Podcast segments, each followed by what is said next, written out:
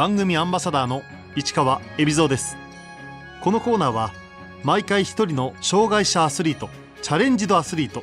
および障害者アスリートを支える方にスポットを当てスポーツに対する取り組み苦労喜びなどを伺います。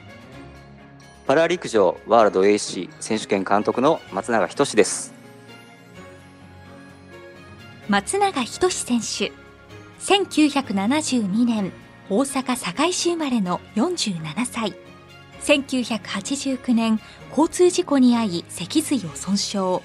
両足の機能を失い車椅子生活に。その後車椅子陸上と出会い本格的に競技を始めました。2005年からプロアスリートとして活動を始め北京ロンドンリオ3大会連続でパラリンピックに出場。現在株式会社グロップサンセリテのパラ陸上部ワールド AC で選手兼監督を務めるほか岡山県内で NPO 法人を立ち上げ障害者と健常者が共に走る陸上教室を開催しています。少年の頃からスポーツが大好きだった松永選手。まあ、幼少の頃から体を動かすのはやっぱり好きでしたので小学校でまあ野球をして中高でまあ陸上をしたと。ところが高校2年の時運転していたオートバイが自動車と衝突。脊髄を損傷し下半身が完全に麻痺。両足の機能を失いました。まあ活発で好きなことをやってやんちゃな学生が急に、まあ、あの歩くことが、まあ、できないよって言われても、まあ、そのことについてこうショックを受けるというよりも、まあ、理解ができなかったっていう方が、うん、正しい表現だったと思います。で、まあ、その後こう徐々にそういうのがリアルに感情として出てきたのはやはりリハビリに移行しだして立てないということがどれだけ大変なことかとかもう自分で動けないということがどれだけ辛いことかっていうのを、まあ、徐々に徐々にこの実感していくわけですよ体験としてそこの辺からこれはまずいな結構こうショックというか、まあ、現実を感じ始めたんですかね事故から半年後松永選手は車椅子スポーツと出会います当時はあれもともと入院してた病院から、えー、そういう専門のリハビリのために転院をしましてまたあの違う病院にいたんですよね。で、えー、たまたまその病院にいた同室、えー、同部屋の方が、えー、スポーツをやってみて、えこういうことをやってるという話を聞いてあ僕にもできるんじゃないかなっていう軽い気持ちでまあ出会ったというか始めてみたというか。その後趣味として車椅子でスポーツを続けていましたがある時本格的に競技に取り組むようになりました20代後半ぐらいですかね28、9ぐらいの時に当時車椅子バスケットもやってましてバスケットをやったり、まあ、車椅子の陸上をやったりスポーツを一般的にこう楽しんでたと。でまあふとこう思う時期がありまして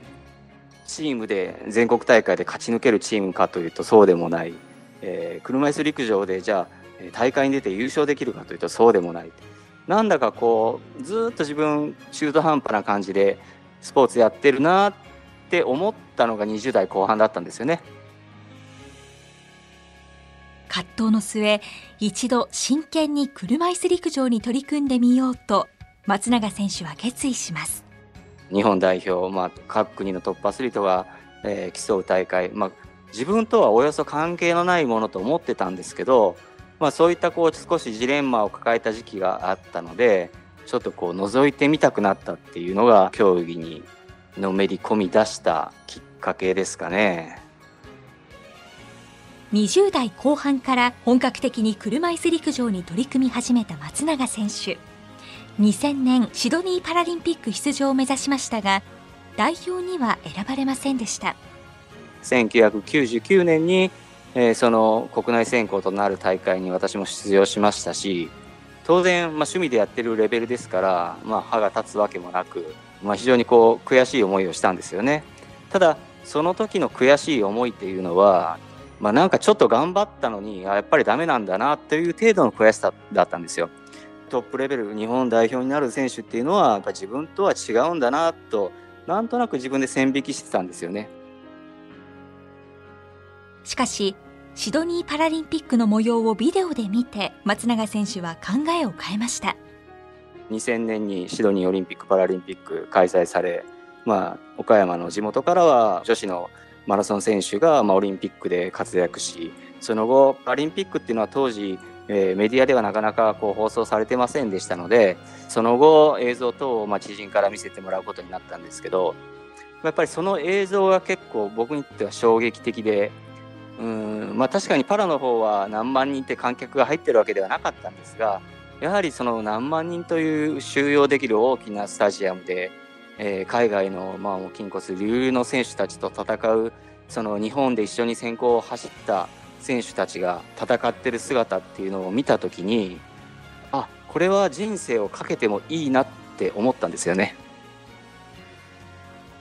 松永選手はもっと競技に専念できる環境を作ろうと会社を辞め2005年からプロのパラアスリートとして活動を始めました当時はやっぱりものすごい重い決断だったんですよね当時はやっぱサラリーマンをしてましたので2000年から2004年は普通にフルタイムで仕事をして残業もして練習時間といったらもう夜の10時から夜中の11時とか12時までやって日付またいで家に帰って寝てまた朝仕事を行ってなんてこんな生活をしてたのでやっぱりこうなかなか休息が取れてなかったような気がしたんですよね。でこんなんじゃダメだと本当に2008年自分が北京に、えー、もう一度挑戦したいのであればもっと環境を作らないといけないなと思ったのが結果プロアスリートっていう形です。松永選手はプロとして活動していくにあたりまずは1年間で結果を出すと宣言しました。仕事を辞めました。で当時アパートを住んでたんですけどアパートの家賃ももう払えなくなるので親に頭を下げて実家に帰りました。でこの1年間で結果が出なければまた仕事について、まあ、普通にサラリーマンとして生きていくと。こういうまあ自分の中でこうルールを作ったんですよね。2005年にヨーロッパ選手権ここに代表としていって、まあ、何かしら自分が結果を出せればその次につながるっていうのを、まあ、自分の中でこうルール付けていましたのでまあ、結果としてはヨーロッパ選手権でメダルを取ることができたので徐々に徐々にスポンサー等にまあたどり着いていくという道を歩んでいったんですよね2008年36歳で北京パラリンピック代表に選ばれ夢を叶えた松永選手まずね2008年の北京パラリンピックの日本代表に、まあ、決まったという連絡を、まあ、いただいた時にはこれはね、本当に嬉しかったですね。本気で競技を取り組み始めて、丸8年かかってるわけですから、仕事を辞めてまで、選んだ道ですから、やっとここまで来たかと。うん、同時に、よし、これは北京で一勝負かけてやるぞと。まあ、ちょっとこう、鼻息も荒かったと思うんですよね。2012年ロンドン大会も連続出場しましたがまたしてもメダルには手が届きませんでしたこの時40歳でしたが4年後のリオも目指そうと決意します2012年から2016年のこの4年っていうのはまたちょっと実は違った経緯があってまあ40という大きな節目と、まあ、ロンドン大会を終えて一回やっぱこう引くこともちょっと考えてたんですよね。でどうしようかなと思いながらまあ、自分の競技の環境や、うん、次、まあ、当然競技をしていく上でやっぱお金もかかるしいつまでもやっぱりこういろんな人にお世話になりっぱなしで行くわけにはいかないので、まあ、こうちょっと悩んだ時期が正直ありました。うん、で4年後っていう40を迎えて4年後っていうのも、まあ、自分の中では未知数だったので、うん、どうしようかなと思ったんですが、まあ、幸いなことに今まで支援してくれた方々がまた背中を押してくれて少し立ち止まろうとしてた自分もいたと思うんですけど、うん、なんとなくそういう人たちがこう気づいたら周りに増えていて、うん、ああじゃあ頑張ろうかみたいな感じで後押しされてもう4年歩き始めたような気がしますね。松永選手は2014年から現在の会社グロップサンセリテに所属社内にパラ陸上部ワールド AC を立ち上げ選手兼監督に就任しました結局若い時からこう僕は割と一人でずっと競技をやってきてでまあ少しずつこういろんなサポートをお願いしながらお金を本当に切り詰めて競技をやってきたんですね。でまあ結果として仕事を辞めて自分に対してこう支援してくれる人をやっぱり集めてそれに対して自分が対価をやっぱり何か返すというこういった作業を繰り返しながらやっぱ何年もやってきたんです。でこれはま非常にありがたいんですけどものすごい大変な作業だったんですね。これをしないと誰もがトップアスリートに目指せないっていうのはちょっとナンセンスかなと。でこういったジレンマを僕はずっと持ってたので、まあ、ここに会社に入った経緯がありつつじゃあ若い選手を育てていく活躍させるためには、まあ、どうしたらいいのかなと思ってたどり着いた形が結果実業団っていうことです。はい。現在ワールド AC の監督業と選手活動どちらに比重を置いているんでしょうか？矛盾してるかもしれないんですけどこれは僕はねもう100対100なんですよね。10割10割です。というのは指導する時はもう全力で100%で指導します。で選手になっても100%選手として監督をしてるから指導してるからっていうことは抜きにして同じ練習をこなしますじゃないとこれはね僕やってられないと思うんですよね自分が、えー、両方本気でやるっていうことは、まあ、気持ちとしては常にやはりどちらに対しても100%常にいるっていうのがこの大事な立ち位置かなとは思ってます。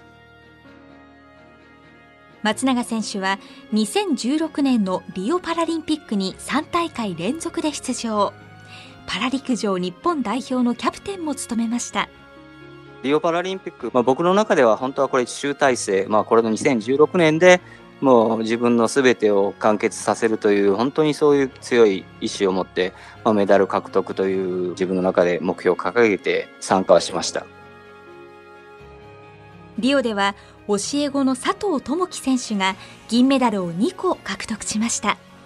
佐藤は、まあ、ワールド AC にあの入る以前から、まあ、一緒にトレーニングをして実業団となってもより今度はあの密度の高いトレーニングを一緒にこなしてましたのでまあ、客観的にメダルは取れるだろうなというのはありました。ですから、まあ、初出場で、まあ、銀メダルという素晴らしい成績を、まあ、上げてくれたので、まあ、そういう意味では非常に嬉しかったですね。もちろん、すべてのレース、あの見てますし、佐藤のレースだけではなくて、まあ、可能な限り日本選手団の、まあ、首相という形でいましたので、多くの選手の応援には、なるべく会場に行くようにして、あの声援を送っていました。3度目のパラリンピックリオ大会が終わった後次の東京も目指そうと決意します36から40は年齢的に問題ないと思ったんですが44から48はだいぶ問題あるなと思ってました。正直なところ。で僕はもうリオで正直本当に終わるつもりでした。少しこう自分の中でもやりきった感みたいなのがあったんですよね、えー、じゃあなぜ再び4年のっていうこう道を歩き出したかというとあの当時にマイルリレーっていうレーサーと呼ばれるね車椅子の競技の 4×400 のリレーがあったんですよね。でこのメンバーに、えー、私がまあ入らないとこう組めないっていう事情もあってでこの種目で日本は東京でメダルを取るっていう、まあうん、思いがあったんですよ。じゃあこのリレーのためだけに、うん、4年間再びやってもいいのかなっていう思いがあったのとあとはやはり応援してくれる人が増えまして、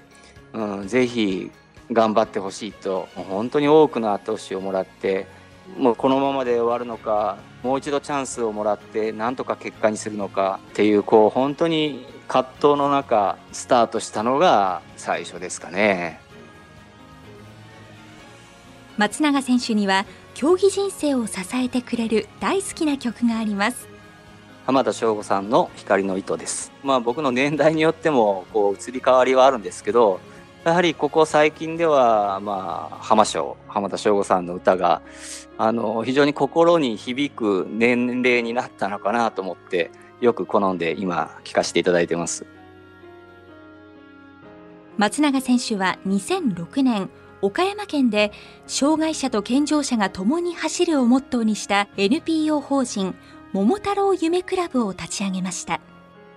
まあもともとはやっぱりこう岡山大学さん、まあ、主導で始めたあの総合型のスポーツクラブなんですが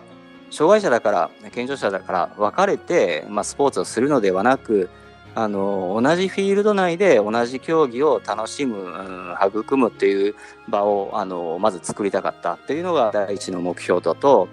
あとこの日にこの時間にこの場所に来れば必ず練習会がやってるっていうこう定期的に継続できるそういう場を作って競技の普及、うん、もっと言うと障害を持った子どもたちがちょっとこう僕やってみたいな私やってみたいなっていう場を作りたかった、まあ、これがきっかけですね。健常者と車椅子の、え、クラスと、まあ、当然分かれて行うんですけど、まあ、大事なのは同じフィールド内で同じ陸上をやってるっていうことをお互いが相互に理解するということが大事で、まあ、私は車椅子の選手に特化して指導して、えー、健常者と一緒に同じトラックを、まあ、走らせていただいているっていう状況ですね。割合はそれはもう健常者の方が圧倒的に多くて健常者の方が今、えー、いろんなコースがあるんですけどおそらく200名以上いてえー、車椅子の方はおそらく休会してる方もいますけどもそういった方たちも含めても1 5 6人ぐらいですかね、えー、我々はイベントではなくて本当にクラブ活動として、えー、年間を通してスポーツの楽しむ場っていうのを、まあ、提供させていただいてます、えー、障害スポーツ障害スポーツの障害は一生涯ですね。あの長く人生を通してスポーツに触れ合ってまあ、健康心身ともに健康でありながらこう過ごしていく。これはもう健常者だけでなく特に障害者にも必要だということを僕は、えー、常にお話をさせていただいてますので、まあ、これをやっぱ実践していきたいですね。アスリートとしてパラ陸上指導者としてこれからの夢目標は？僕はあのスポーツの正しい継承をしたいんですよね。というのは、えー、長く経験を積んできたある程度のベテランのアスリートがその自身の経験をやスキルを持って終わるのではなくそれをきちんと次の世代に受け継いでいく。パラスポーツの方ではまだまだスポーツとしての継承ができてないんじゃないかなと思うんですよね。ですから指導者も少ないですし、えー、そういう指導者を逆にこう育てる環境もないですしまだまだこう未成熟なところがたくさんあるのがこのパラスポーツなんですよね微力ながら僕も頑張っていきたいなとは思ってます。